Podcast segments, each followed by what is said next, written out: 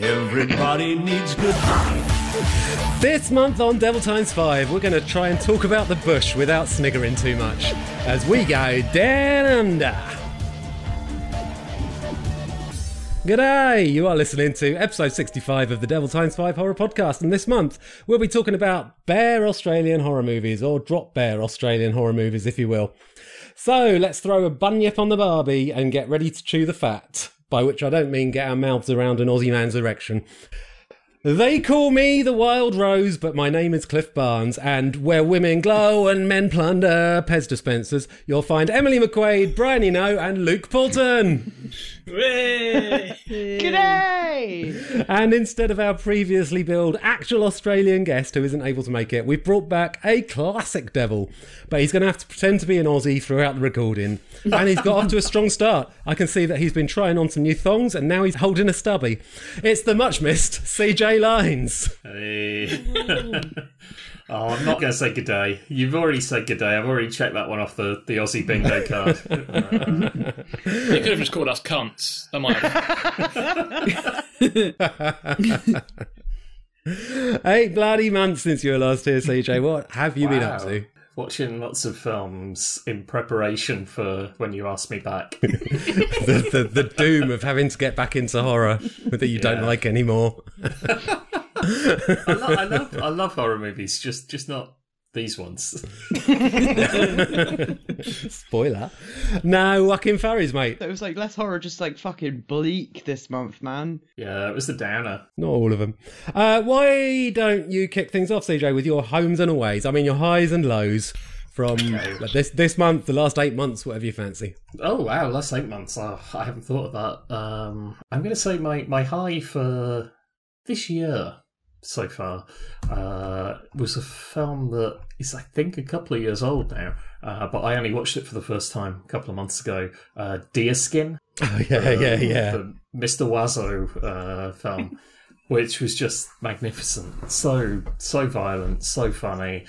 uh, Just wonderful, and it had a real sadness to it that uh, just worked perfectly with all the escalating bloodshed. Uh, it was a yeah, beautiful film. Loved it. Yeah, it's great. I'm sure we've talked about it before because me and Luke saw it at the London Film Festival. What would it be? 2019, I think. Yeah, I think it was. Yeah. About a bloke who uh, buys a deerskin jacket and decides he likes it so much that no one else in the world is allowed to wear a jacket.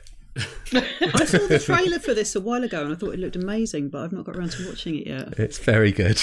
It, it is amazing. Cool. I highly recommend it. Oscar-winning actor in the lead role as well, which you wouldn't expect in a film like that. But it's the guy from The Artist, isn't it? Exactly, yeah. Yeah. Is it Jean Dujardin? Is that his name? John of the Garden. John of the Garden. Yeah, that was my And your low? Ah, my low. Oh my god, where do we even start? I'm not even going to attempt to lower the last eight months because there's been so many of them. Uh, I'm going to go with my most recent low, uh, which I would say was the very belated watch of Fear.com. Oh, love Bad it. film. Yeah, I, I never watched it at the time, and I never watched it when it was released on video. It's got on DVD. spooky gifts. Don't go on that spooky website. It's got spooky gifts. that spooky website called fear.com.com. yeah. Uh, it, I I mean, I've obviously had self preservation for the last 20 years because I've not bothered to watch it, but there it was on Netflix, and I thought, oh, a horror film I've not watched. And yeah, now I've watched it, but I, I wish I hadn't. It really is pitch. Yeah, it's shit. I disagree. Bryony. Uh, my high is fear.com. no, it's not. Be sensible. No. Um, CJ's back, so I have to disagree with him at all points. No, my high is um, a film that we'll be discussing next month is uh, Pin. Hmm. What a weird film. What a weird, weird film. What a weird, inappropriate film. It's amazing. I don't want to give too much away. It's basically two very sheltered children. Dad is Locke from Lost and he's a creepy doctor and he's a shit dad. And instead of like doing parenting, he has this anatomical doll, like life-size human anatomical go- doll, who um, he gives advice via by doing ventriloquism, and then mentalness ensues. A nurse shags it. I mean, you're giving quite a lot away. given I that am, we're yeah, I watching it next month. Still plenty more where that came from. A lot of weird sex stuff. Yeah, Yeah, I'm looking just- forward to giving that a rewatch. I haven't seen it since the VHS days, and yeah, I know it's good. Uh, yes, my low is uh, a film found down the back of uh, Shudder. Very much a pandemic film, very small cast. It was made last year. It's a film called The Seed, and it was Oh. just unbearable. I chose it because it was it has that kind of like title where you think this is going to be good, like The Seed, The Brood, The Thing. The Seed was like a puppet that looked like Harry Hill's cat puppet, um, covered in tar. This sounds great. No, it's not. I mean, you just said there's like a cat puppet that rips bits off people. Yeah, that's a good part, but it's like it was just it could have been done much better. So it basically, the the three main characters, it's like it was written by an old man who never like witnessed a young person or a woman before.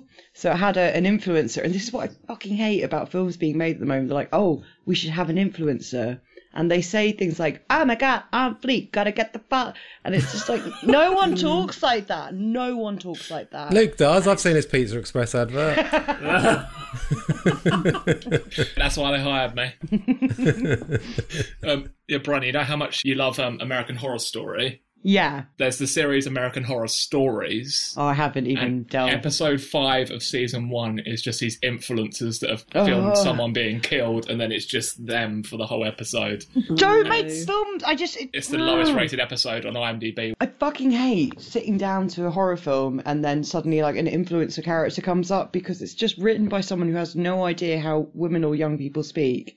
and it's just all I can imagine is Harvey Weinstein sat in an office wanking himself off with a cigar going, Computers! Computers are big these days. Let's do something about the Facebook. Ah, you gotta get those those people on the YouTube with their tits out and they say fleek. Let's get that in the movie. and um, it just it just frustrates me. Unless that's actually how children talk these days. No, I recommend the uh, Harry Hill movie instead if you want to see Yeah. Stouffer. Actually, Stouffer's hardly in it, but the bit that he is in it is one of the highlights. Right, Luke. My high, I just do a TV show. I, I watched through all of Strange Things again uh, to get ready for season four. Um, I started season four today, um, and they've gone quite dark with the new season. Um, but it's done that annoying thing of it's meant to be 17, 18 year olds in school, and they have got a 29 year old um, playing an 18 year old, and it looks really weird. He was held back, man. Um, and my low is uh, the Megan Fox film Till Death. Um, oh, that's crap. it's it's really it's really weird. It's meant to be her husband um, chains himself to her, kills himself, and then she now has to drag herself around the house with this body. And then there's two men that have come to try and rob the house. Hmm. But the weird thing they've done is that throughout the whole movie, when her husband shoots himself in the head, she gets blood splatter all over her face. But she has her makeup completely perfect throughout the whole movie. So when the blood splatter happens, it doesn't go anywhere near her eye. Uh, she gets her head stamped on at one point. Makeup is still fine. She falls underwater. Makeup is still fine. And she also, to wash the blood off her face, um, splashes it, and then the makeup is. Uh, yeah, that's the thing that annoyed me about this film. It's Maybe meant to be she's like- born with it. But it's just like she didn't want to really commit to the actual role. What was that Neil Marshall film? The the Reckoning? yeah, The Reckoning. Yeah, that was criticised for much the same thing. Yeah. It sounds like Gerald's game in a way.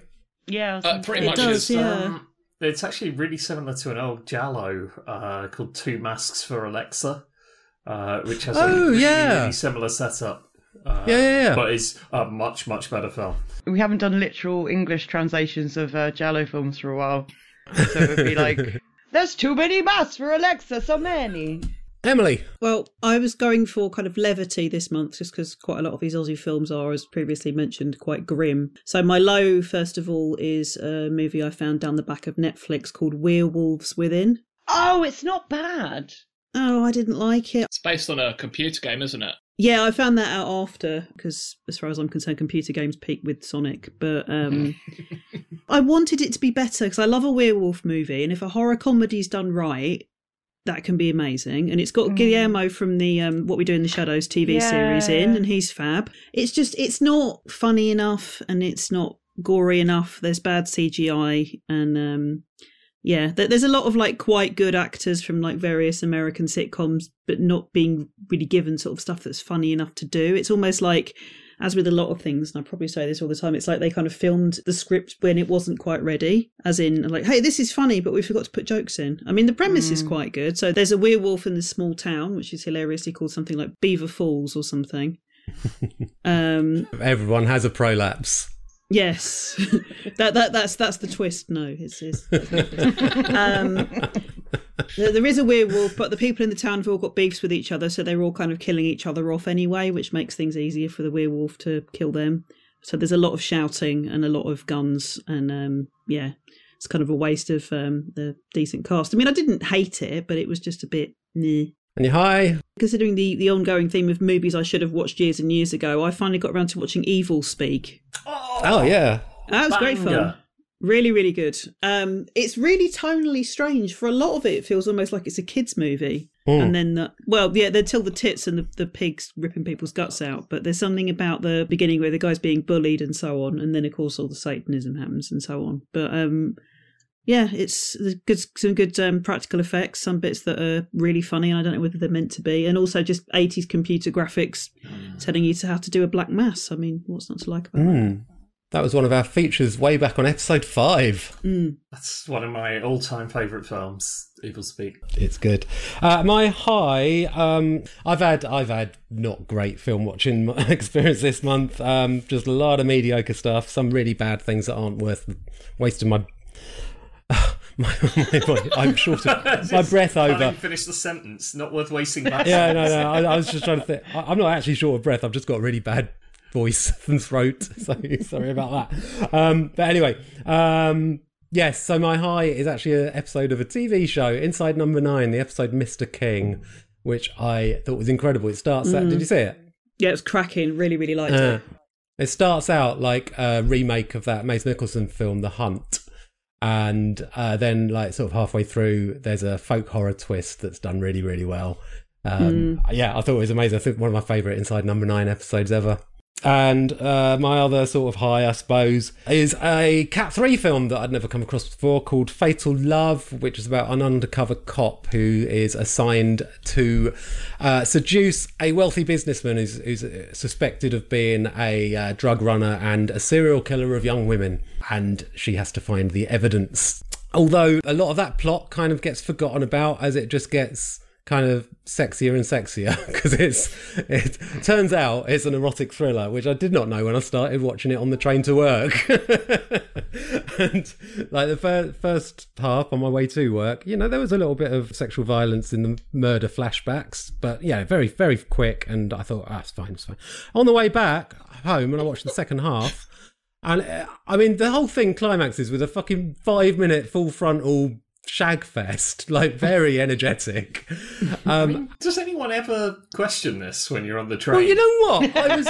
This is right. So there's two things, right? One is the woman next to me was watching an episode of Sex Education on her phone, and I, I've not seen Sex Education, but it's probably got some sex in it. So I thought, fine, she's probably watched some sex scenes as well.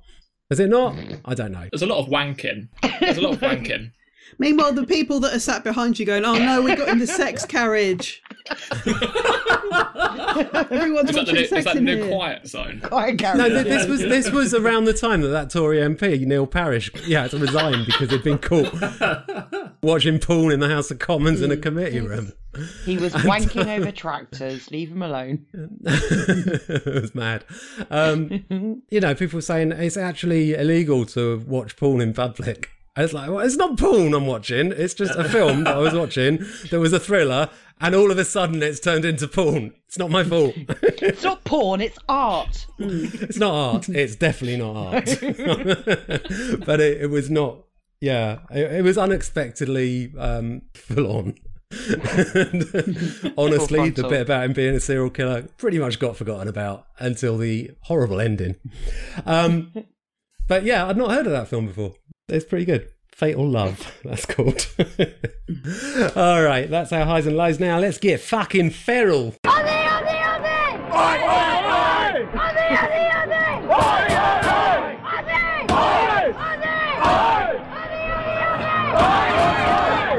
That's how they talk. Uh, our first feature is. That's, that's an everyday greeting from Australia. No other words, just that. Just that and cunt. Last time I was in Australia, I landed in Gold Coast on uh, Australia Day, and we went down the beach and we went to the tourist information uh, shop, which also had a bar in it.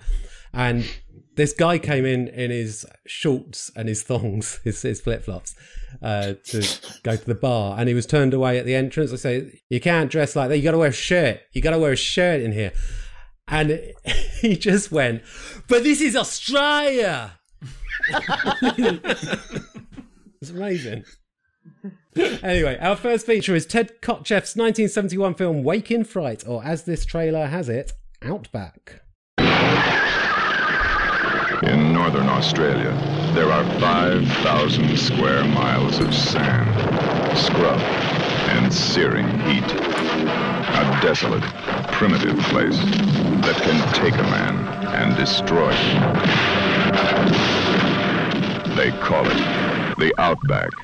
Rated R. In the Australian desert, an English schoolteacher takes the train to a nearby town for the holidays, where he quickly takes on the personality of the dubious local men. Why was the trailer narrated by Orson Welles?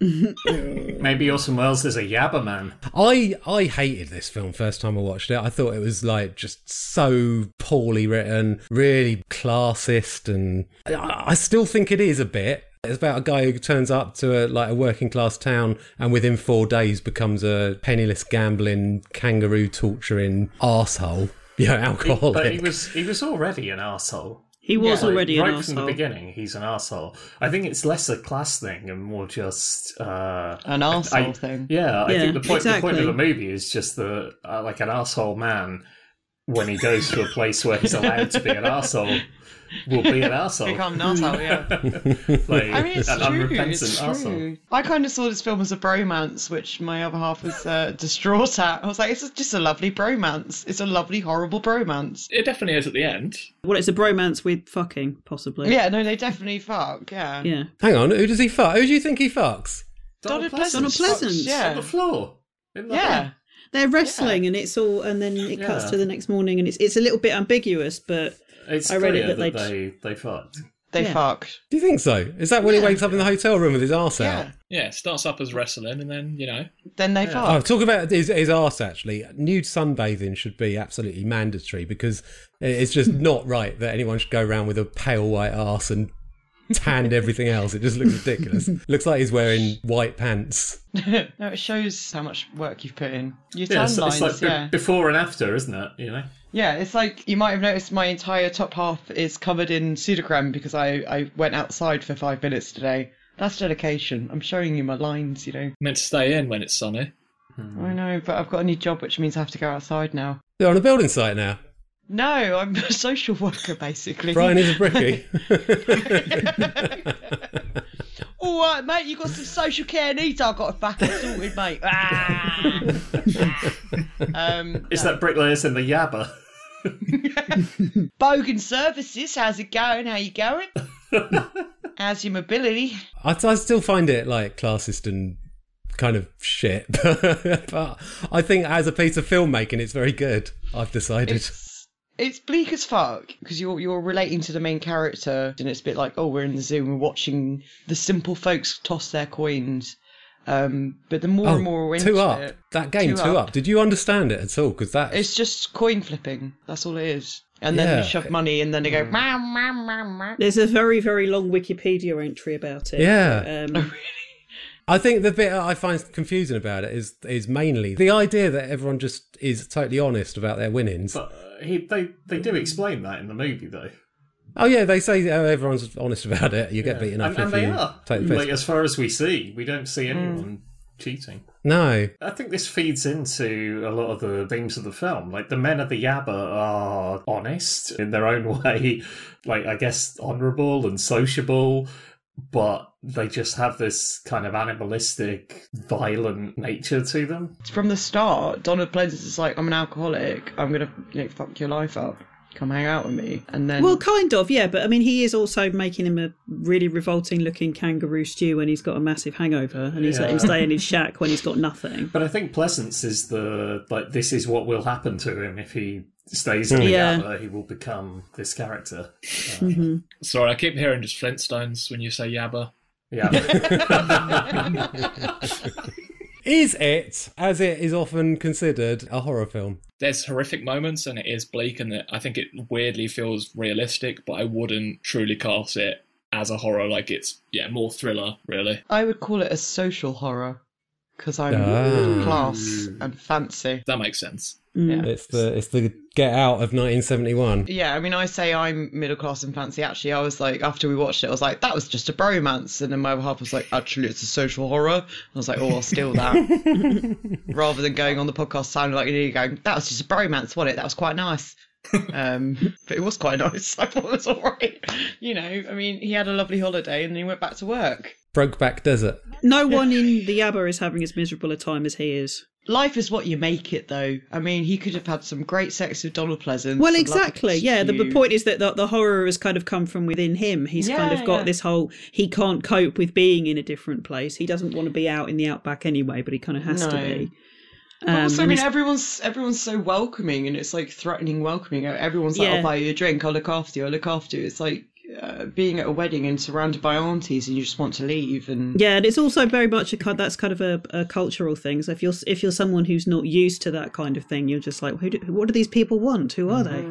But I think that's that's the horror. I, I Yeah, think, it, I think yeah. it is a horror film uh, because he's so afraid of these people, even when they're Hmm. being sociable and, and nice. There's always this kind of element of tension and, and mistrust, but he is afraid of turning into them, which he ultimately does. But if he wasn't afraid of it, if he if he were a, a Yabba man himself, that like you say, it would just be a, a jolly nice time. But it's sort of all the a gay old just time, would you say? a gay old time, indeed. uh, because, because he's afraid of what could lie within him. well, there's a there's a great bit where um, I think it's towards the end, and someone's like, "Come for a drink with me," and he's like, "No," and like that, it's getting like, "Come for a drink, come," for-" and it's like it's enforced fun. It's like threatening politeness. It's like, "Come, why won't you come for a drink?" Meh, meh, meh, meh, meh. Um, I mean, I didn't have that in Melbourne. I've only been to Australia once. Everyone was quite nice, but I didn't felt threatened. Well, that's because it's a nice city, I didn't get isn't with it? It's not some fucking this No, place. this is this is true. Yeah. I do like the way the women that he encounters are all shot as if they're someone he would want to shag, but he just can't manage it or whatever. Like the, especially the one in the hotel behind the desk at the hotel. Oh, she's she's brilliant. she's yeah. That's that's a seductive look. Very very short role with like very little screen time, but with so much impact. Yeah, yeah, yeah, totally. Just like sort of air in her neck or whatever. It's just But she's got kinda that little bit of water and then that almost kind of like sexy way that she's kind of like putting it on her own forehead. But that's just for her. That's just because like, look, I'm hot and I'm going to take Yeah. my time cooling myself down. And she just gets really annoyed when um, she's asked for anything, but she still helps him. Yeah. So if it is a horror film, does that mean it's a Christmas horror film? Yes, Yeah, yeah, it because is. it, it is. It's a Christmas holiday. Isn't Christmas a different time in Australia though? No, it's December the twenty fifth. No, Same no, but they do they do they do like a weird It's because it's their summer, so it's like the hottest part of the year. So it's so- like Yeah, up- yeah, yeah. upside down Christmas. See, Yeah. I Yeah. had this problem when I went to Australia and I packed only shorts, and then I got there in July or something, and it was like, Mm. nah, mate, it's fucking raining. And I had to buy Yeah. trousers in Australia, and I was like, I'm having the worst holiday. I think the coldest I've ever been was being in Tasmania in May. Fucking freezing. Am I the only person who's never been? I haven't been either. I'm scared of Australia because they have spiders the size of Yeah, children. I know.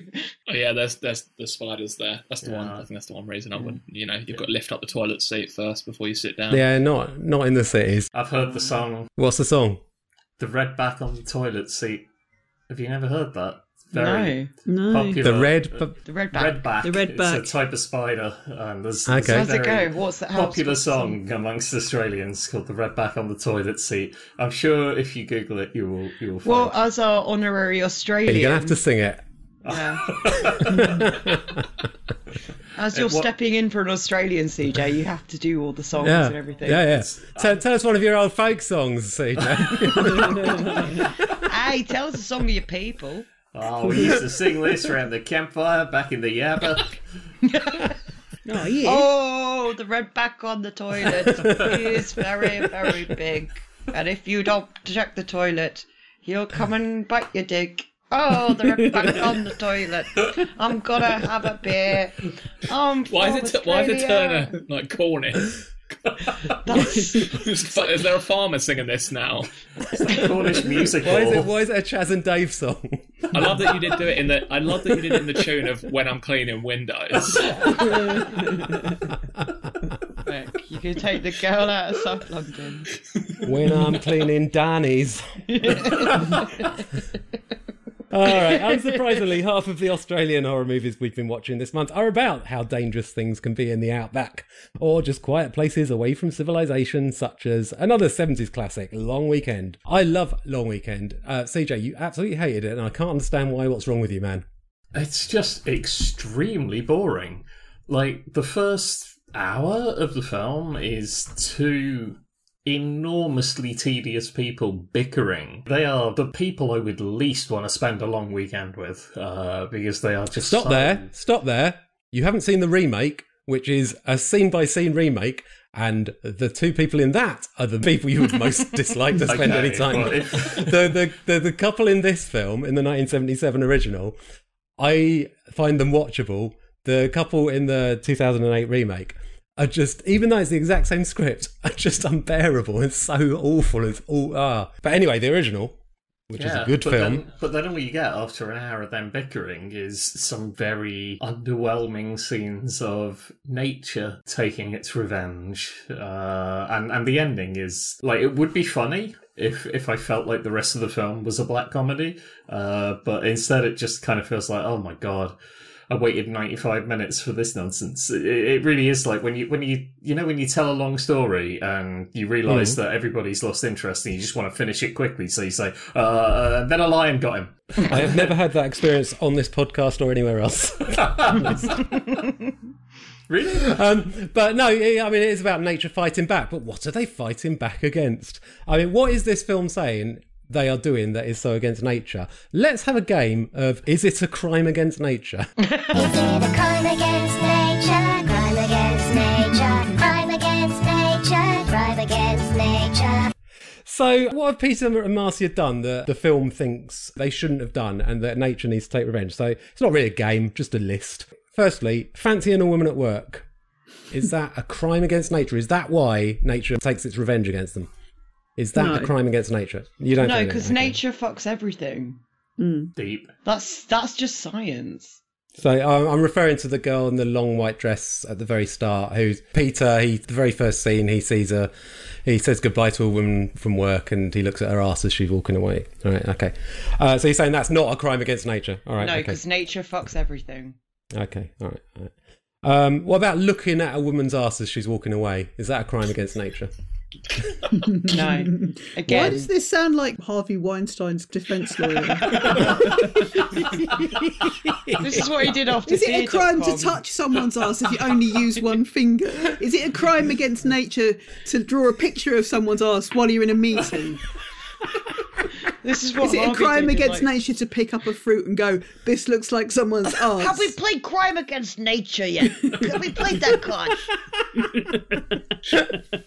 I think. Uh, do we have the theme tune on hand? This Let's segment has that. been derailed already. Okay. Uh, I don't think you're on board. Uh, okay, how about driving a shitty little open top car and pushing your way into traffic because you're in Yeah, the crime Yeah. against nature. Yeah, That's a fucking crime against nature, is it? Fucking Crime against nature. Is that a crime against nature? Is Yes. that why? Is that why nature Yeah. takes revenge? You reckon Yeah. it is, Luke? You don't, you don't Yeah, push okay. yourself into traffic, yeah. Yeah. What about overfeeding your pet dog? Big time. Yeah. Yeah. Yeah. Yeah, that Crime is. yeah. nature. You don't want a fat dog. about having an affair? No. Nah, that's, that's No, all right, no, mate. That's fine. Is it? Because- All right, that's interesting. Yeah, yeah. So here's the big one because she's had an abortion. It is revealed, and I think the film is saying nature is taking revenge against her having an abortion. Now, is the film saying that or not? Is, don't does- know. according I to the film, think is that it a is. crime I, I think, nature? I think the only reason why they throw that in is so that uh, she feels justified when she smashes the eagle egg, which is a crime against nature. Hmm. That is a crime against nature. Sure. The abortion is just an end result of the dark information about their marriage, about the fact that hmm. the kid was probably the guy next door's. I think isn't that hmm. inferred at one stage? And um, just the fact that they're both carrying a lot of pain around with them, but he's all very much kind of like, "Oh no, look at this beautiful place, isn't this great?" And she's like, "No," and it's not just because she's like not on board with the nature stuff. It's because she is actually in pain, and he's oblivious to that because he wants to Yeah. go and be a twat. Okay, is this a crime against nature? And I, I'm going to steer you towards yes, definitely, right? Taking an acoustic guitar camping. One hundred percent. That Yes. that bit where they're driving away and they've been through all this ordeal already, and and there's, he's finally been like, "All right, we'll go home," and then they start driving away, and he plays the fucking Teddy Bear's Picnic on an acoustic Yeah. guitar. to her. Yeah. It's like that. That is abuse right there. That is not Yeah. not not on What about teasing a possum? Yes. Yeah, crime against nature. big time. And what about what about teasing your own possum while reading a dirty book? Is this an actual possum or is this someone's? No, she has a wank while reading Harold Robbins. Oh yeah, Yeah. that's true. She does. Yeah. Um, I mean, given the nature of the film, I'm surprised it's not a two-hander. They-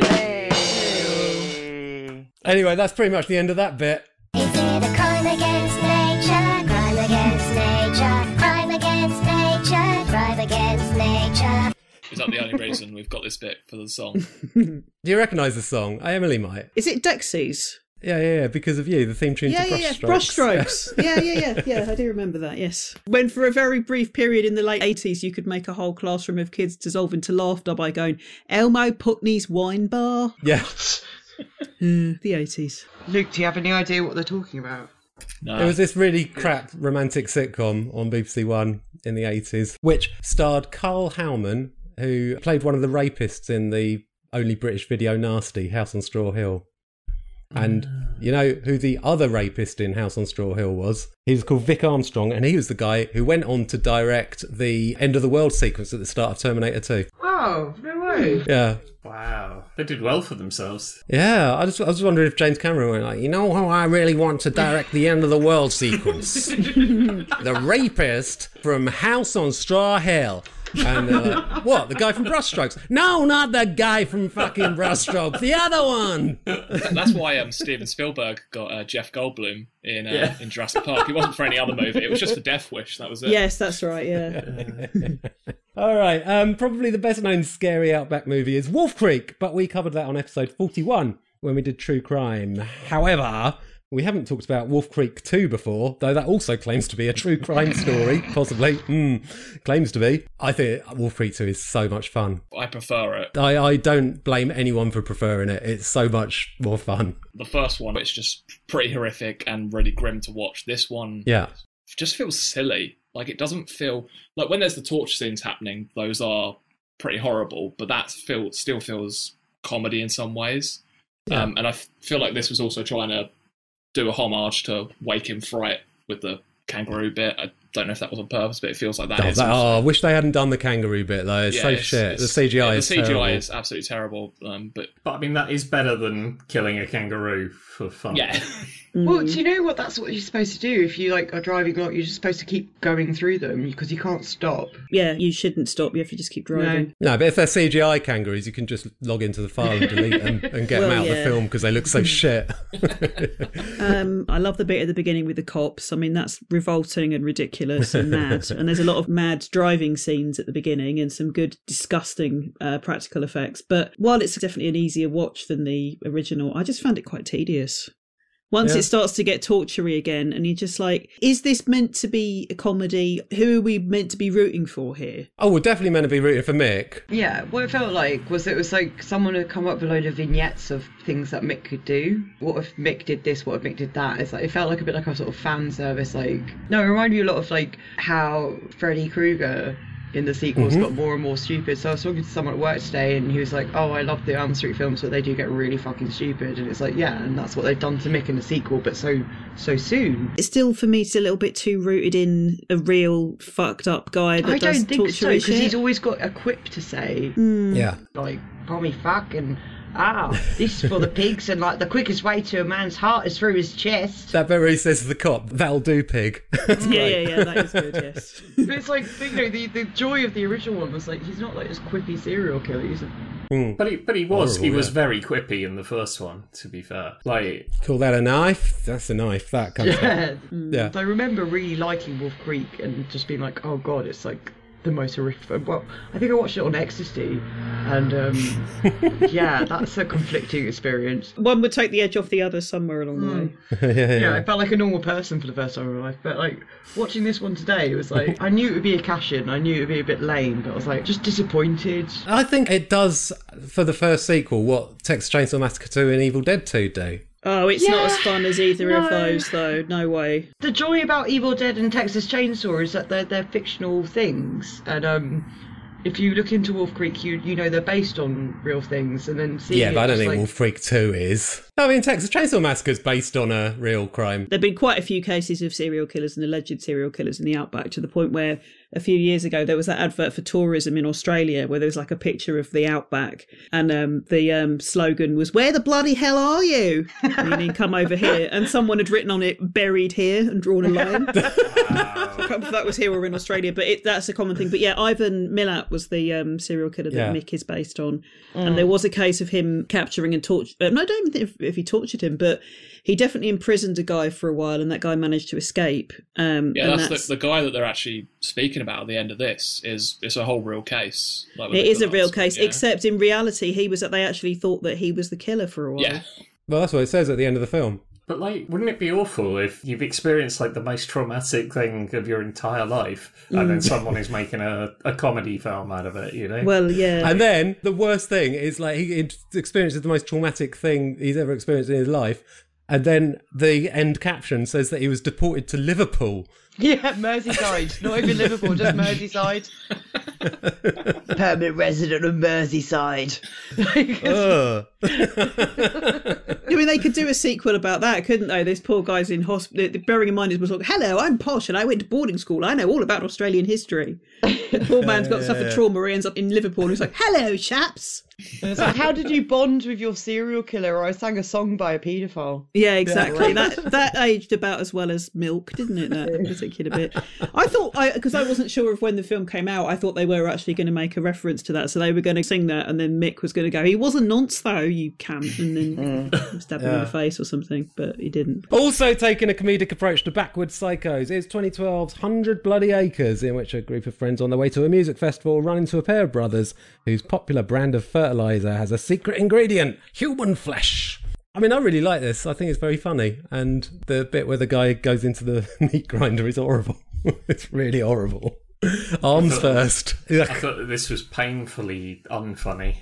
Like one of the most aggressively unfunny films I can think of. I thought it was a little bit naff, but I still really enjoyed it. The two actors playing the brothers are both brilliant. One of them was in um, Once Upon a Time in Hollywood. Yeah, he played Charles Manson in that. He did, yeah, and the um, the big guy with the beard was in one of the um, series of Fargo, the TV show. And um, the Insidious franchise is one of the paranormal guys Oh, yeah, yeah. Oh, okay, cool. There was the bit where, where his brother is nervous about putting someone into a meat grinder. And it's just the fact that he's got this ridiculously gravelly voice in it. Mm. His brother's clearly hesitating and he goes, It's not like fucking spiders, Ron. And um, that really made me laugh. I don't know why. I don't know if it's because I know that he, he means it's not like killing spiders, but I just was like, is he ta- is he talking about fucking spiders? What? Yeah. of course, they're all redbacks by the time he's finished with them. Yeah. So, firstly, I'd like to point out the fact that both Cliff and Emily have done acting facts, but haven't drawn fanfare to it like I normally do. So, congratulations. I assume that's how normal people talk about film. Yeah. Um, also, also, I think I think we didn't call them thingamy thingy off thingy. so and so who was on Star Trek DS9. Do you know what? I was like super excited about Australian because I was like, I bet they've been in Farscape. Hardly none of them have been in Farscape. And everyone's in fucking Farscape. Anyway, because that's Australian sci-fi. If you see Farscape, it's it's got a hint. Of I it. have not. No, you know, I don't have not seen any sci-fi. it's just not my thing. I know, but I still like talking at you about it. Um, What happened is like Shaun of the Dead got released, and then loads of really shit copycat horror comedy stuff got released. Mm. It's like the middle aisle of Aldi. It's like, oh, comedy, horror, this goes well. It's like, oh, coffee maker, angle grinder, fine, twenty ninety nine. Like, it just doesn't work, and that's what I got with Hundred Acres, and to the point where I fast forwarded through a lot of it and just lost interest. I don't know. It just feels like watching like a bunch of lads at the pub being I- really basic. I do I do agree with you on that. I think it's a very laddie kind of humour and like doesn't stretch any comedic uh elastic. No. That's the phrase, yeah. uh, but by and large, the psychos in these movies are just absolute fucking arseholes.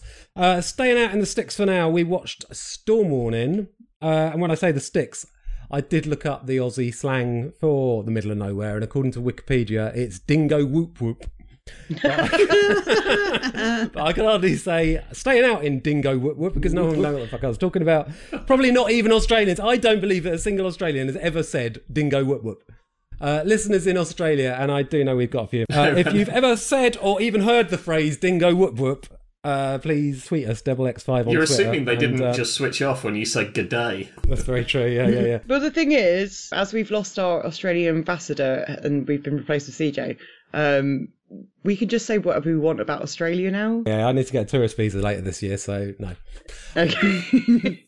so we, we're not calling it Dingo Whip Whip. I mean, it sounds racist, I think, the phrase dingo whoop whoop. I'm a bit worried about it, but apparently that's what it's. Are you going to Dingo Whoop Whoop? I think we might be going to Alice Springs. That's Or kind it could of be dingo like whoop whoop. DJ Khaled going like DJ Khaled, Dingo Whoop Whoop. DJ What do you think of Storm Whoop Whoop. Warning, guys? What do you think of Storm Warning? I quite liked it. I was getting quite fed up of the films just being about a yuppie couple go somewhere but they haven't really done their research and they get lost and then some psychos are there. I was a little bit fed up with that. But Storm Warning I think is probably one of the best examples of those kind of films amongst the ones that we watched um, because it is genuinely tense. It's genuinely quite horrible. And Yeah. even though I genuinely love a daytime horror, it was actually quite nice to have one that was set at night amongst all of these. Yeah. yeah, I was surprised actually rewatching it. It's like third or fourth time I watched it. I was really surprised how rough it is at first. Like Mm. absolute tons of like sexual violence threat, isn't there? Yeah, yeah, that is But it's horrible. because the last half hour is when they fight back, it's or when when she specifically fights back, it's so Mm. much fun that it, it kind of takes away from the horribleness of it Mm. Because what she does to those guys is so awesome. Yeah. Especially the bit with the can. Oh god, yes. it's just so horrible. Especially the bit with the hovercraft. What the fuck? now I want to watch it. Oh, it's great. Yeah, you should definitely watch it. So we got can hovercraft. Is there anything else that's unusual? Fishing line. Yeah, several fishing lines. Yeah. Um, and unrelated to all of that, there is unfortunately a really, really shit CGI wallaby. So that's not a CGI wallaby, that's a puppet. Is it? It's, well, wh- whatever it is, it's not very good. If it looked more like Stu Ferrite, we would have liked it. Liked it more. Did you notice the producer's name is Pete Ford? Why did they have an exclamation mark? Did someone Because by he's mistake obviously a that? prick. Well, like Jonathan, yeah.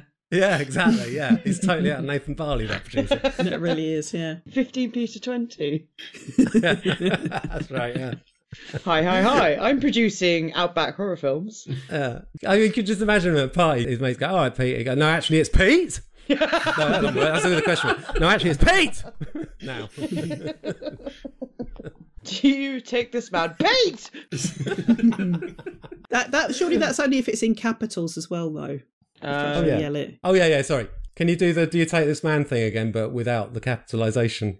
uh, do you Without- take this without- man? Pete? That's a question mark. there. That's still. Yeah, sorry. Yeah, that's a question mark. Do it again. Oh, I've got it. I've got it. I've got. No, I've got it. I've got Okay, it. Do you okay. take this man? Pete.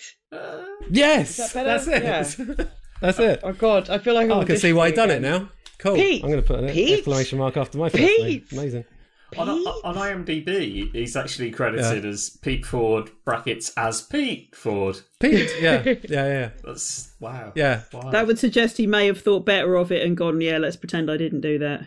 Yeah. You know, you were talking about how Long Weekend, uh, the remake, is bad. Yeah. The director of Storm Warning directed uh, He did. Yeah. Long Weekend remake.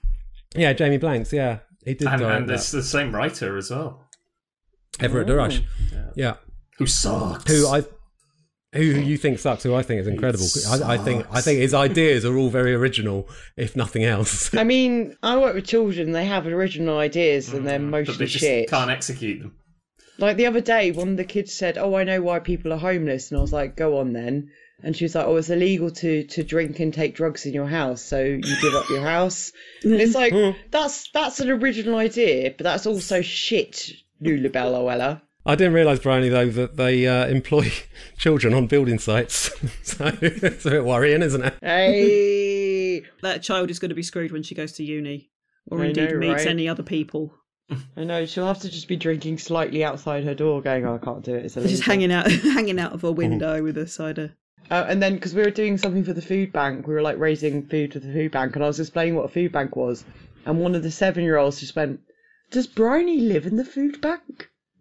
Oh, No, I live in a flat. I think it's because I said I used to use food banks. Is it because you ate so much food from a food bank you turned into a food bank? anyway, a film that's less fun than uh, Storm Warning is Killing Ground uh, from 2016, which is like an Aussie Eden Lake in a way. I, mean, it's a bleak I don't understand why anybody wants to make or watch a film like Killing Ground. Like, who is this for? It's for Cliff. That's Yeah. for Cliff. Yeah. Um, I mean, I, I don't love it. I don't hate it. It's it's it's it's fine. I just all don't, right. I, don't, I don't get the point. Like, it's just so dreary, but so grim. And What is it about? Because I didn't watch this one. Uh, tourists go to the outback. There's uh, Oh, God. a couple of Well, the beach, like, the beach. character. Well, all right. The uh, they get a dingo whoop whoop. They get raped and killed, and Oh, you know, uh, and there's a baby. yeah, and the baby gets kicked, and Yeah. yeah, it's A lot of these films, like, so I can probably write you an Australian, like, creepy film. So, couple goes to Outback. There is some tension in the relationship. They are going on a trip to refine themselves, rebuild themselves. They're having a nice time. They watch the sunset. Then they get kidnapped, then tortured. Then a, a wallaby turns up, and then they're killed. you you and miss you murdered. the rape out. There's there's always Oh rape yeah, as yeah, well. yeah, yeah, yeah. No, Stroof. Uh, the end. And there's a cameo from from Kangaroo Jack. Yes. Uh, this one has a Saw style timeline. Uh, But it, but it doesn't like, because trick, the, the, gimmick. The, the timeline is actually like really not clever because it tells you everything that's about to happen right at the start. So there's not even like a, a surprise. It's like, oh yeah, we know full well what is going to happen and when before it happens. So it's just this like relentlessly bleak parade of torture that we already know is about to happen. Is it one of them films where it's like, is the real monster you for watching this? Because you knew the timeline. I'm turning this internally. Art. Not really, no. Not not really. No, It's nothing um, like it that, has no. it isn't it isn't really sort of clever enough for that, and the character development is a bit um Poor. well, it's non-existent really. Yeah. It's, it's really really poor.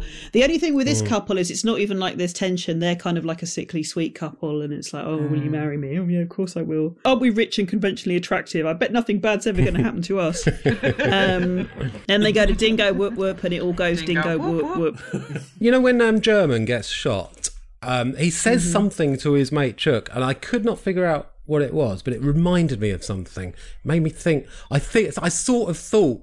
I basically misheard what he said. This is what he says, right? Tell me what to do, eh? Finish me, Jump. No, I can't finish it, Jim. Right. What did he say? Because it to me it sounded like Dancing in the disco bumper to bumper. Wait a minute. Finish me, Jump. Finish me, Jump. Finish me, Jump. Finish me, Jump. Oh, that's a fucking tune. Yes.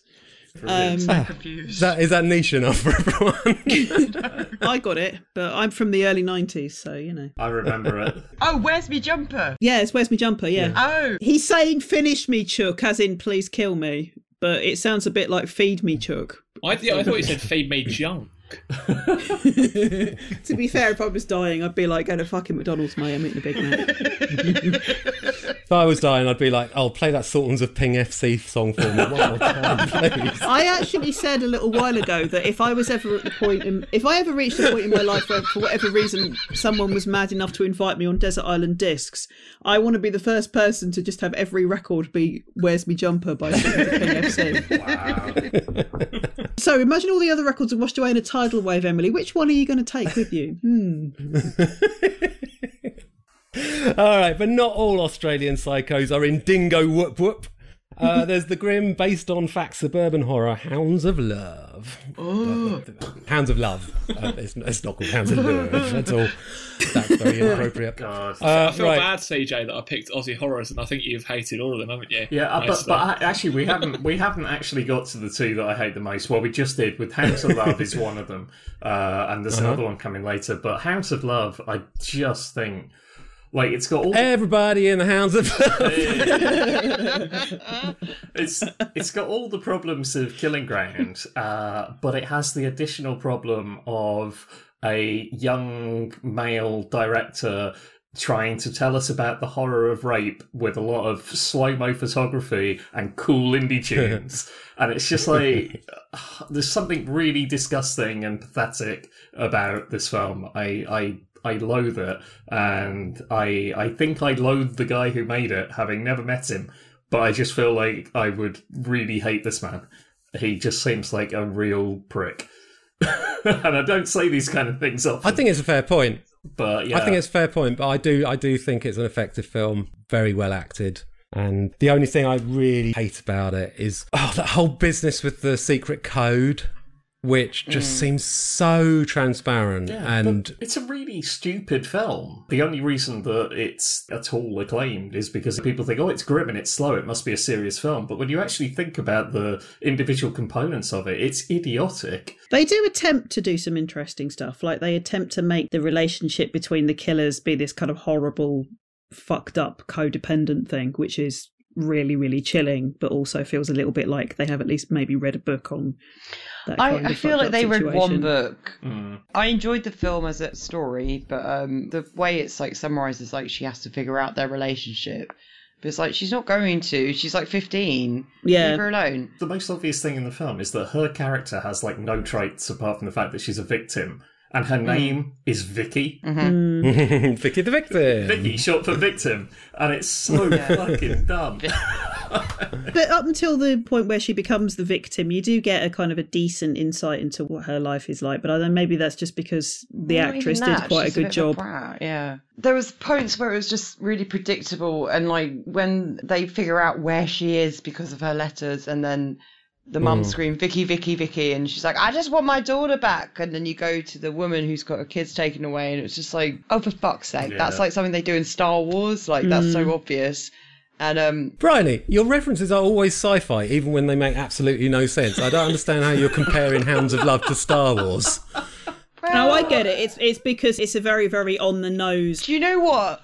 I said it, and everyone went mm, which meant they agree. So shut up, Cliff. It's it's a very on the nose depiction of what someone Yeah. would be like if they could lost their kids in Star Wars. That was actually a legitimate Star Thank Wars you. reference. Yeah, I, thank uh, you. Right, uh, Psychopath fans, stay tuned. We've got a couple more still to come, but let's move on to the supernatural stuff now. And what could be more Australian than a werewolf movie, but where the werewolves are marsupials? The Marsupials, Howling 3, directed by Philippe Mora, who'd previously made uh, The Howling 2 in Eastern Europe, but returned to his homeland for the threequel. Uh, this is a mental film. It's fucking mad. What is going on? It feels like three different movies in one. I love the fact that the guy was like, "Oh, I didn't think The Howling 2 was really true to the sort of horror comedy spirit of the original Howling." So what I'm going to do, if you let me make the threequel, I'm going to do it in Australia and I'm going to do something different with it. Was it they literally like, "Yeah, mate, just here's some money, go and make whatever you want." I'm sure I read that he self-funded quite a Uh. No, Okay. no, no, no, no, no, no, no, no. It's, it's proper funded as a sequel. It's not because it looks like because it's in Australia, it looks like it's an unofficial sequel, but it's not. That's such a diss to Australia. I was filming, yeah, it looks like shit because it's filmed in Australia. No, it just Don't looks it like looks that. it looks very cheap in 80s and um, shonky and it's it's mad. I am right according to Wikipedia, which I know is not a reliable source, but uh, it does say that he wanted to make the third film himself to make amends for the second film, which he thought was toss, uh, and he raised the money himself with co-producer Charles Waterstreet. So they, they Oh, well, that's not what he says on the audio commentary, but ah, what does he say in the audio commentary? he says, "G'day." he says, "My name's Philippe Mora. I've made the most Aussie werewolf movie ever. What's more Aussie than werewolf marsupials?" Is he actually Dame Edna? Is that the twist? Is that what oh, fucking, you know, Dame Edna appears at the end of this. Yeah. Yeah. That, Um, that But the- ending. When is- I was in hospital when, in 1987, when I was uh, 12 years old, I was in hospital because I had asthma attack, and it was just coming up to Christmas. And in the children's ward, Dame Edna came in to give us presents, and to this day, I have no idea if it was the real Dame Edna or a Dame Edna impersonator. How will I ever find out? There's, it's something that's been bugging me my whole life. You have about five Dame Edna impersonators already in London at the moment, so probably wasn't wasn't Have you got a there. I spreadsheet, didn't Luke? know there were Dame Edna impersonators. There are so many Wow. Why do you know this? Because I follow a lot of drag queens and that online. Just the Dame Edward ones, or like yeah, just there a a I'm just I'm looking for all the Dame Edna impersonators. Well, the way to find out is you ask her, what was it like working with Philippe Mora, What's that? the director of Howling 3? Oh, okay. He's an interesting guy. His dad was the first guy to get an evening license for booze in Australia because, like, everywhere had to shut at five or six o'clock. Six o'clock, I think. Um, and not serve booze after six o'clock. And then his dad like wanted to open a French restaurant, and he said, "Can I serve booze?" Actually, he was French. He- Can I serve booze in the evening? And um, the the Melbourne Council said, "Yeah, all right, go on, go on, Carver." And um, they had evening licenses in Melbourne for the first time ever. That was in the fifties or sixties. Are we still talking about Dame Edna? No, talking about the director of Howling Three. Oh, I Right. think we've gone off track a bit. Which is only fitting to the Howling 3, which goes off track Yeah. about five times. and at one point, it came from Uranus. Yes. That weird film within the film bit. fantastic film within a film. the advertisement for the film tried to make that look like that was Howling Three. Yeah. Mm. yeah, yeah, yeah. It's really weird. I mean, it's really weird all round. It's Yeah. absolutely yeah. It's It's, just weird. There was a lot of cocaine in the 1980s, I There's a think. lot of cocaine. But at the end of this film, they're trying to do the werewolf rampage thing, like at the end of the first Howling. Except the werewolves are actually Tasmanian tigers, or the thylacine, I think Yeah. they're called. The Tasmanian the- wolves, yeah. Tasmanian wolves, except they weren't. Re- well, Yeah, they're, they're real. They're, they're they, no, I know, I know. Uh, they're, yeah. they're real. Yeah, I've seen a stuffed one in the museum. That's not a very good story, is it? Really? Um, but yeah, I know that they were. Of course, they're all stuffed by the time I finish with that. Wait, I completely forget what my point was. Yeah, it's proper mad, and it's very much a kind of like a, yeah, all right, I'm going to make this film, and I'm going to make this as insane as possible. Yeah. I don't know if that was intentional or if it was just a let's make this up as we go along and have a good laugh in Sydney and surrounding areas. I think maybe it was because I love the fact that one of the last shots that we see is a wolf hand crushing an Academy Award. like, no fucking chance, mate. Doesn't it open on like a Tasmanian tiger doing the MGM roar? yeah. Yeah. Yeah, that made me laugh more than it should have done. It's the only Aussie comedy horror that I've seen that made me laugh a lot. What's weird at the end, it's just like, oh, there's weird marsupials everywhere, but it's all a little bit kind of hippie-ish and peace and love. And I was like, no, they're living quietly in America. And Yeah, so basically, he wanted to end the film with a 15 minute gentle drama about how these were marsupials can just live a normal life. Hmm. And that's why the ending of the film is so fucking boring. Because he just deliberately wanted to make it a boring ending. Hmm. But it felt a lot like a lot of Aussie dramas uh, of the, the era. Like stuff like The Thorn Birds was really big in the 80s that had that kind of epic family saga feel to it. And that's what the last 15 minutes of The Howling 3 reminded me of. Uh, moving on to another Everett DeRoche script, because he also wrote Long Weekend and Storm Warning, as we said. 1978's Patrick, in which the titular coma patient telekinetically kills people and gets a nurse to give him a hand job. Um, perfectly normal film. So, Carrie never managed that, did she? It thinks it's too clever with its whole bit where the entrance sign has turned into trance. Yeah. Mm-hmm. That's Oh, it's why. clever. Do you not think that's clever? Nah, It's just- it's a nice it's, too, touch. it's too on the nose. It came out the same year as the Medusa Touch, which is very mm. similar. there's a lot of telekinesis around then. Yeah, it's not as good. But Patrick's eyes, Patrick's eyes are the thing, aren't they? Yeah. I mean, real Marty Feldman shit going on there. Who is that guy who plays Patrick? Because he's never been in anything else. Where, where did they find him? He was in the bed already. He was just a guy in the hospital bed. He was just, nah, he's in a coma. It's all right. Just keep him there. Spitting.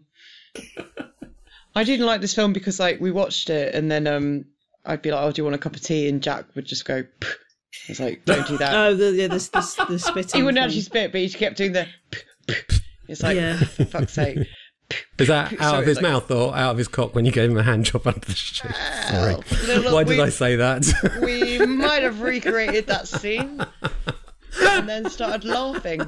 Um, no.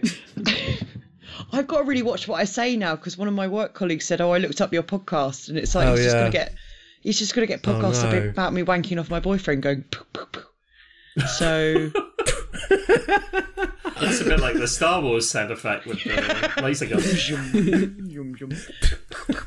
It has a very weird atmosphere, and I think that a lot of that is to do with the performances being quite stagey. So I don't know if they were like mm. theatre people, but a lot of them are either British or they have the sort of old school, as I believe Australians call it, the ABC accent, so the Australian Broadcasting Corporation, where it's mm. it's all very kind of clipped and reserved and so on. And considering all the mad shit that's going on, it's kind of an interesting sort of disconnect. It is a very clipped and reserved kind of film. It, Like you mm. say, there's there's mad shit on paper, Yeah. but I, I thought it was a really dry and boring movie, which is why I was so happy to learn that there was an Italian remake of it called Patrick mm. Still Lives, which is so wonderful. Like I'd, I'd mm. spent all week watching these diabolically dull Australian movies, and then I put on Patrick Still Lives, and it was like, oh, I've been quenched. It, it was just beautiful. It was so insane. It was everything that Patrick promised to be and wasn't. and you know what it is, Bryony? It's an Italian- Italian sex film. sex film. Yeah. What's of all the spitting from Patrick's mouth? Well, Patrick doesn't spit in this. No, just cheers instead. He jizzes. No, uh, you might as well. Do that twice if you can hear me. It's weird. The guy they got to play Patrick in the Italian version, he's got the same hair, but his eyes just cannot do it. Uh, So instead, they used like superimposed green laser eyes that kind of float. Yeah. Uh, Amazing. So, so fucking Is it really cool. now? This sounds really. It's I, I need to track this down. This sounds It's fun. so good. Does it have sound effects that go boo boo boo boo boo boo boo boo? Yeah. Yeah! I'm gonna say it does. Sold. Uh, When we do hospital horror, we're definitely covering Patrick Still Lives. Patrick is just Garth Marenghi. Mm. I can see that. Hello, Doctor. Yeah, I can oh see no, that. the typewriter. It's typing. Yeah. when the doctor goes to hit Patrick with the chair, he gets knocked back into the wall, but the wall bounces, so you can just see it as a whole set. But they decide to put the camera above to see the wall wobbling, and I was like, nah, that's just. Wait, Luke. What about your favourite sound effect? Oh, my Yeah. favourite sound effect is um, just two fart noises in this. The first time when they walk downstairs and just someone randomly, just a fart noise just appears. out Yeah, I've got. nowhere. Hang on, I've got the clip here. Doctor, it's Patrick. You know it's him, don't you? Right, so now they're walking down the stairs to the cellar. Cause of your power failure. There's the cause of your power failure. It's just like it's meant to be this really dramatic scene where you see that the woman's just been burnt to all her skin. Yeah. And then just just a fart noise happens before that, and it took me and, completely and out. that's of what apparently was the cause of the power failure. So yeah, Have And you then got the? Yeah, I'm the- hoping you've the got the one with fart? the um with the axe as The axe well. the axe. Yeah, so yeah, yeah, because like you know, then the doctor takes the fire axe and tries to break down a door, and but Patrick telekinetically repels it, and for some reason makes the sound of diarrhea. Or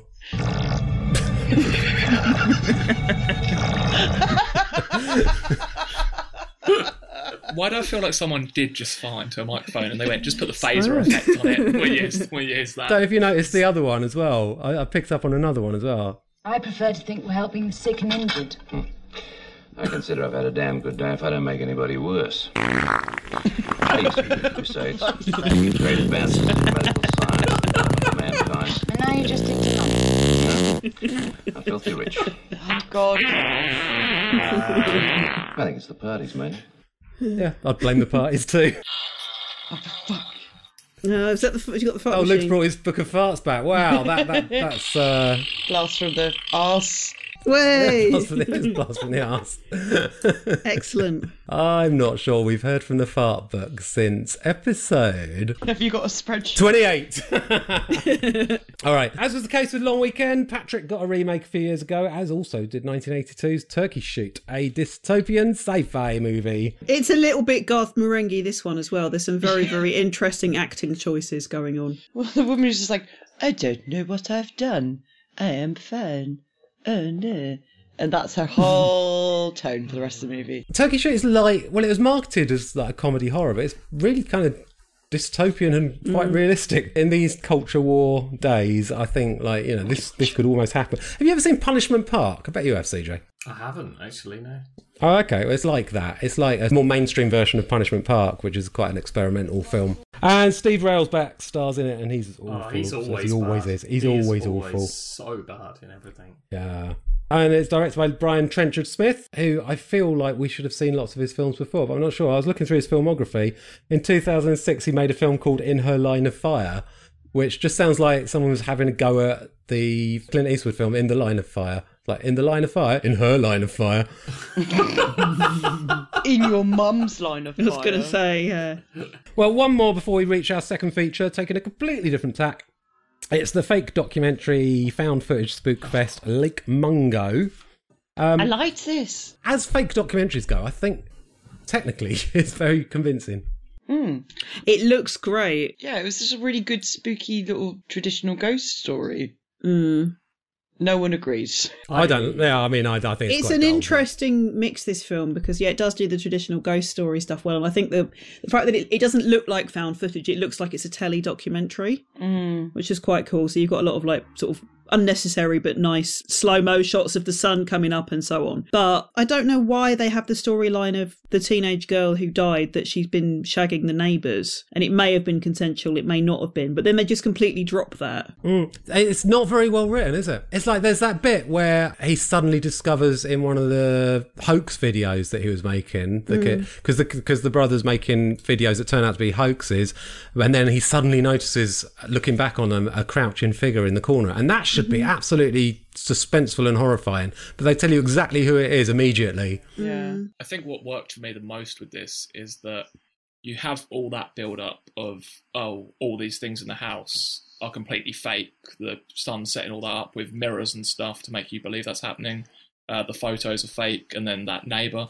But the thing that always got me the first time I saw this is when you do actually watch the mobile footage, Mm. and it's her Mm. walking along. And I don't know why the first time I saw it, that face that appears on the mobile footage did just creep me out. Oh, that is eerie, yeah. It's one of those things, isn't it? If you find that sort of thing creepy, but it's it's it's just that's that's the point where it just turns into a standard. Found CJ looks like he's drifted thing, yeah. into a coma. Do you not like this?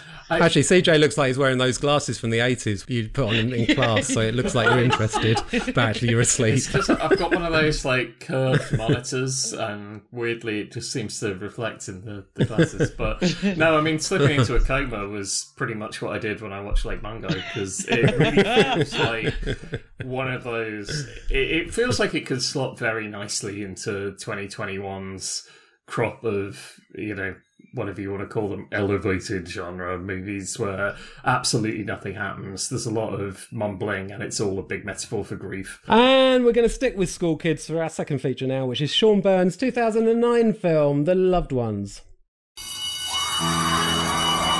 Will you go to the dance with me? I'm going with Holly. Guess who asked me to the dance? Tell me, who is she? I'll never tell.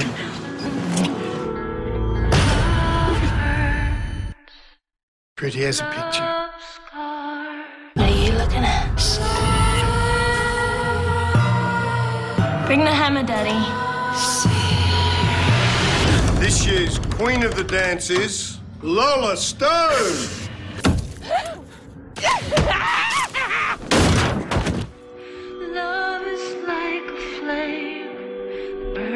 It boils your brains and turns you into one of them. Happy. Happy. As revenge for not going to the school dance with his daughter, a man abducts a teenage boy so that she can spend the evening torturing him instead. Uh, meanwhile, the boy's best mate sits in his car getting stoned with a hot goth girl, which for me is the more fun part of the film. well, it, it would be hard to be less fun Oh, I like this one. Those bits with Jamie and Mia in the car, I mean, they're, they're enjoyable. I'd rather watch a film about them, really. Well, that was sort of where the comedy came from, and then they like lazily dragged it together by going, "Oh, she drinks and fucks because her brother went missing." Yes, her brother was one of the victims. Yeah, yeah. So, it's like, yeah. oh, it- but it's just don't cheapen female exploration and sexuality by going, "Oh, she's got trauma. That's why she Mm. does this." It's like, uh, That's why she's a lazy. goth. Yeah, I mean, you know, why else would she dress like that Yeah. must be traumatized maybe she's born with it. Maybe it's trauma. I've always felt the the opening was a bit odd. The father and son hit one of the like other people at the beginning of the film. Mhm. Yeah. Like, why was she? If that's happening, why was that meant to be the gran was bringing back people at that point, or who was it meant to be that's bringing back? It's only like a few months earlier, so That was the brother of the goth girl, I think. She does seem to get through a lot of them. Yeah. And she's only like 16, so. Mm. Basically, I find it it- it's fine until like until um, Brent gets abducted and we find out why and what's going on, and it's just one of those films that I just completely get taken out of it because it's just not convincing at all. I just don't believe in um, Lola and her dad's relationship, their their livelihood, their their lifestyle. I mean, you know, I just don't. It just it's so stupid. It's bollocks. And also, it's like the torture at the start. It, it seems like you know the Monty Python Spanish Inquisition sketch. You know, it's like oh, he's he's being made to sit at a table, being fed some chicken or whatever. It's like fetch the comfy chair. Yeah, oh, we're going to take your knob out and make you have a piss into a cup. Oh no, because having a piss is always such torture. He had had his vocal cords uh, bleached out at that point, which is uh, very unpleasant. But then, like even like cutting him with a Stanley knife, he finds cutting himself with a Stanley knife is a relief. So it's, it's like the torture is not working on him, um, which I guess is slightly the point because that's how he overcomes it and escapes. But pff, I don't know. It, it, it's, it's fine until it's not fine. I want the stuff with Lola and her dad to be more um, campy because it almost gets there. There's almost a hint that it's going to go down either a weird, disturbing David Lynch route or a John Waters route. Yeah, and it doesn't do either. It, No, it just- doesn't.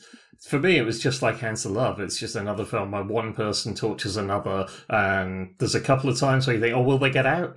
And you check the runtime. Oh no, forty minutes. They won't get out. Sixty minutes? Mm, No. Eighty? Yes, they're going to get out. I just find that a really, really boring narrative, and it, and it is really unpleasant as well. And, and it's weird how a lot of people who criticize torture movies seem to like this one. I don't get that because I, I feel like if you turned Lola into John Jarratt, uh, then this would be a really, really gross film. That's what I was thinking. If this was a man versus a woman, it would be a Yeah. completely different tone. But but they don't do enough with her being a woman to actually Mm. justify it. Literally, all they do is just gender swap. They don't actually have a substantial character for Lola. But do they have a substantial character for men torturing women? Well, no, but that, but that's what I mean. So those movies are stupid, and this movie is equally stupid. I like Lola's bright blue mascara. Mm. And I like yeah, that's really nice. And I, I like the end, I like the ending when they get out on the road in the daylight at the end. I think that's very good. Oh, that is very good, yeah. Slow motion, it's done really well. It's like Hounds of Love. That's all slow motion as well, which it takes you back to what you were saying about Garth Marenghi. You know, when you want to pad out the runtime, just make it slow motion. I just think it's a, an important and good film. Like I enjoyed it. I mean, it was sold to me, as it were, from the description as like just general girl goes mad at prom. But I, I think it's a bit more important than that. And um, I think, especially at the time it was made. I'm sorry, I haven't got any jokes. I'll do a knob joke at the end. But um, there was a lot of torture porn films. There was a lot of like women getting tortured and. It was interesting to watch it in hindsight and go, yeah, it was interesting to see a final guy. It was interesting to guy get tortured. It was interesting to see a female character who's literally just mad. Mm. And I think that's why a lot of people like it. Yeah, I think I'd compare it to um, Star Wars: The Phantom Menace. Um, All right, who's the equivalent of Jar Jar Not just Binks the prom this? date, but the spring date and the winter ball date too. I dated them all. That's a Phantom Menace joke. I'm sure our listeners will be rolling in the aisles. They will, they will. For some reason, listening to this in somewhere that has aisles. On a train, for example, or uh, an aeroplane. On a train where people are watching loads of films with shagging in. or it's a funeral. if you find yourself behind a man watching shagging films, please tweet at Devil Times Five. It's probably Cliff. well, I think uh, on that note, it's time to tell that part of the show to rack off so that we can play scary noises.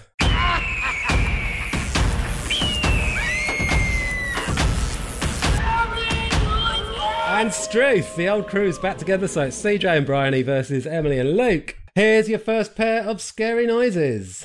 John, adolescence can be a difficult time. It's normal to be interested in the world and all of its problems. Normal to be drawn to death and murder. But unfortunately, you can go too far down that road. Too far away from, well, normal thoughts. Nothing. Uh, Not a it's- It's the music, Patrick. Nope. Is the music Killing Ground? It isn't. Nah. Uh, the music was Hundred Bloody Acres. The dialogue was I am not a serial killer. Number two. Go here. Don't know what that means. No idea. Yeah? Fuck! Ay, jeg ligger tæt på ham, jeg sagt. Ah, no, no, that's okay. That's okay. I'm all right. Ligger tæt på. Oh, shit. You're strong. Hey, what are you doing? Ow! You're a little aggressive there, don't you think? Come here. What's cuphead? Come here. I don't know what that means. Fu hey. No fuhe. I don't want a fuhe. Fuhe. No fuhe. The dialogue is Final Destination 5. It is well done. Yeah. Ah. Music. CJ, do you want me for all time's sake? Yeah, could you sing Yeah. it to me, please? I could.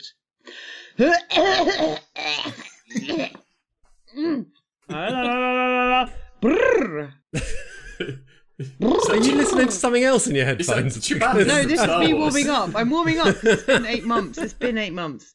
And now I've forgotten how it goes. It goes.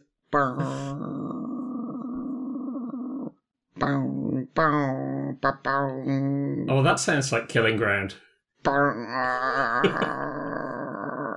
I'm from Australia. Definitely, definitely Killing Ground. It's not. It's Hounds of Love. Oh, Oh, so close. I think a lot of these might have a kind of didgeridoo undertone. Is the thing. Oh, that's what they call me on the streets. what didgeridoo undertone? Yeah. That's your whore name, is it? yeah. So when you when your colleague at work listens to this episode, he's going to go, oh, "I didn't realise you had a whore name." You're calling it a whore name because you're a misogynist. I'm calling it my I- working name. She did say working name. She didn't say what kind of working. So Yeah, yeah, whore work. I could be an accountant for all you know. an accountant of the night. Still an accountant. There's, there's a double entry joke in there somewhere. But Oh yeah, I'm- yeah, yeah. Of course. I'm not the one to make it.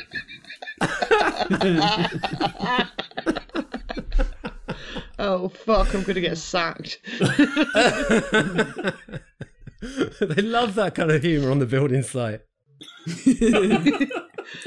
What do you mean you're a fucking accountant? Fuck off. All right, number three. Good. 3%.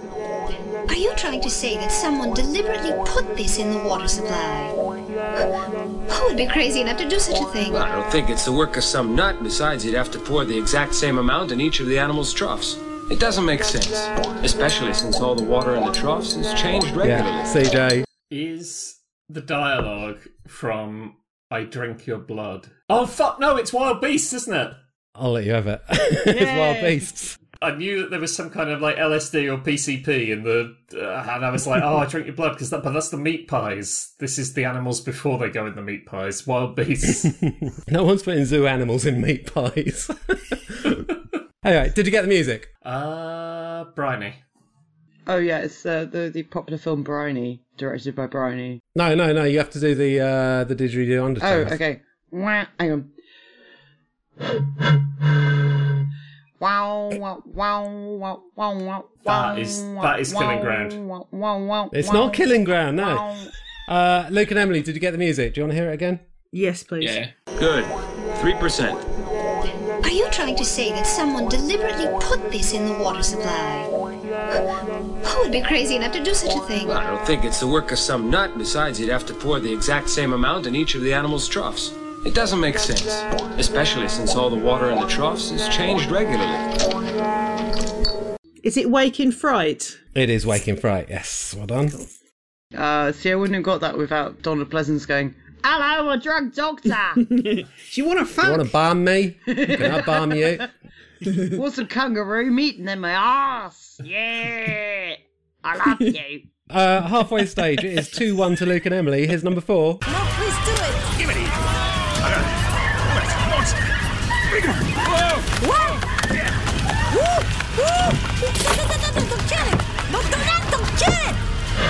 Bryony?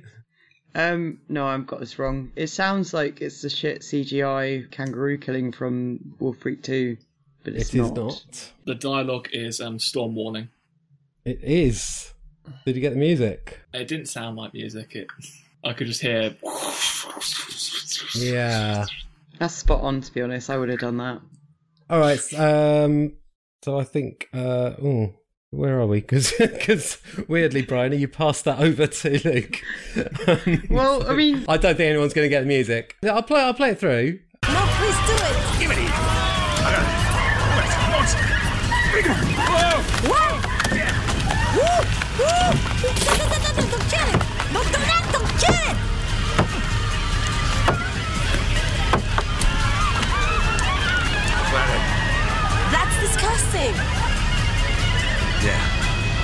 That's fishing, baby. Uh, is it irreversible? No, Is it Howling 2? no, no. It was um the sadness, Oh, when was where was that? what part? the subway, the subway attack scene. Ah, crap! That's why I was hearing the um stuff moving. Stuff moving, yeah. It sounded like a train. I, I don't. I don't even remember. to me, it sounded like a tiny rave happening at the bottom of a well. but I don't think that's a film. That's just a thing that I've just. I'm very tired. Attack of the tiny rave that happens at the bottom of a well. All right, number five. You realize what this means, Sharp? A new species of human. This is going to be the greatest scientific discovery. Yes, is that uh, Emily? Yeah, the dialogue is Howling 3. It is music. Uh, I don't know because I was excited about getting the dialogue. It sounded seventies, but um, Hmm. I know it's I know it's not one of these movies. Can we so- hear it again? Yeah, you can. CJ and Bryony. You realize what this means, Sharp? A new species of human. This is going to be the greatest scientific discovery of all time. A live alien species. A s- marsupial human that has evolved in secrecy, simultaneously with our species.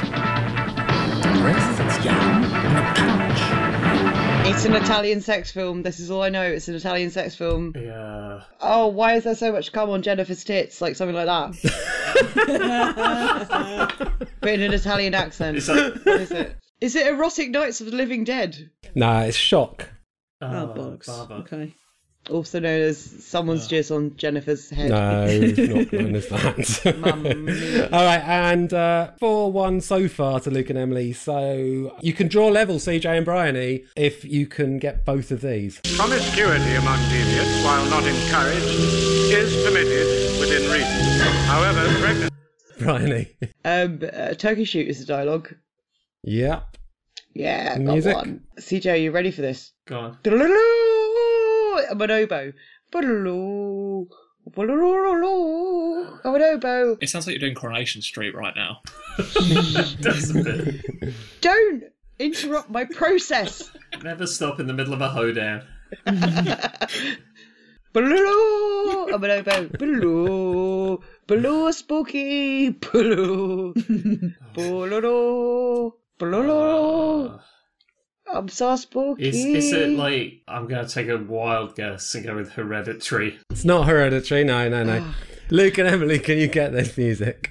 Promiscuity among deviants, while not encouraged, is permitted within reason. However, pregnancy is a punishable offense. Deviants may not reproduce until their deviation is purged and they have been readmitted to society. Pregnant females will be aborted and then sterilized. Male deviants responsible for such pregnancies will be castrated. I now know it's from the opening titles, but I can't think what. And I feel like it's a camera going through a house again. The crucial thing is what film. I. It's not which part of the film do these come from. I'm seeing it in my head, but Going through a house, you think? yeah. Hmm. Come on, come up with an answer. You've won anyway. goes through a It doesn't matter. it was what the is it? Fury. The Fury. The what? The Fury. The Fury. The Fury. I'm, I'm bloody, The Fury. Brian De furious. Palma's The Fury. But surely the full title is The Fury That Goes Through a House on the way to a tiny rave at the bottom of a well. Isn't that the new Oz Perkins film? I feel. I feel the, the little girl that lives in the house with a small well in the bottom of it with a rave. With a bassoon. with a bassoon. Final score 4 2 to Luke and Emily.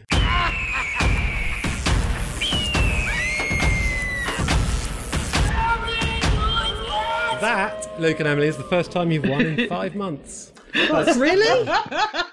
yeah. You can thank me later.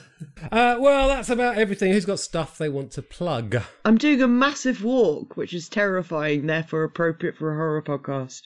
Um, Mm. But no, I'm doing a, a marathon from Brighton to Eastbourne in aid of Macmillan Cancer Support. Um, as you regular listeners know, we've lost some very important people to cancer over the last year. Um, I've lost important people as well. Macmillan support people who have cancer or going through cancer. They help them accessing care and services. So um, if you Google Just Giving and then Bryony, which is B R Y O N Y, uh, and then Bissett, which is my real name, um, which is B I S S E has fallen. I know, right? so B I S S E T. So just giving, um, and yeah, I'm doing a 26 mile hike from Brighton to Eastbourne in order to raise money for Macmillan Cancer Support. So any support would be hugely appreciated because I fucking hate walking, uh, and I hate the outdoors. Um, but I will be listening to all of our back podcasts because we're great. Um, Oh, yeah. And then I might give Good up idea. halfway and have a little cry. Um, but yeah, hopefully I'll make it all the ways. But yeah. That's what people always do when they listen to this podcast. Yeah, pissing themselves laughing with tears, or whatever the phrase is. Pissing tears out of your eye holes. CJ, now that people can't hear you on this very much anymore, sadly. hmm, It's been brilliant having you back, though. Uh, where can people hear you or see you Uh, these days? I'm, I'm doing fuck all. You're doing, you're doing that metal thing. You're doing that this day in metal thing. Yeah, if you want to read stuff about metal uh, or see pictures of my cats, I'm CJ Lyons on Twitter. Good, good, good. Uh, and next month, Emily has chosen for us scary puppets and creepy dolls. Uh, she's picked Stuart Gordon's Dolls as one of our features. Um, obviously, Emily and Luke, you won Scary Noises. So, Luke, do you want to pick another feature for that one? I'll be fun and I'll pick Annabelle Creation for the other feature. Oof. Dick. Oof. A good film and a bad film, then. Dolls and Annabelle Creation. as our I'm not, I'm not next coming month. back. Why not get in touch with us on Twitter at DevilX5 and tell us which puppets and dolls you find the scariest? Or even better, why not make little dolls of the five of us? And we'll do our best. We'll do our best to possess them for you. Could happen. They might do it. I, might I would love to there. see someone do that. Well, smells like that Bunyip's finished barbecuing. Who wants to come with me and get stuffed in the bush? Thanks for listening.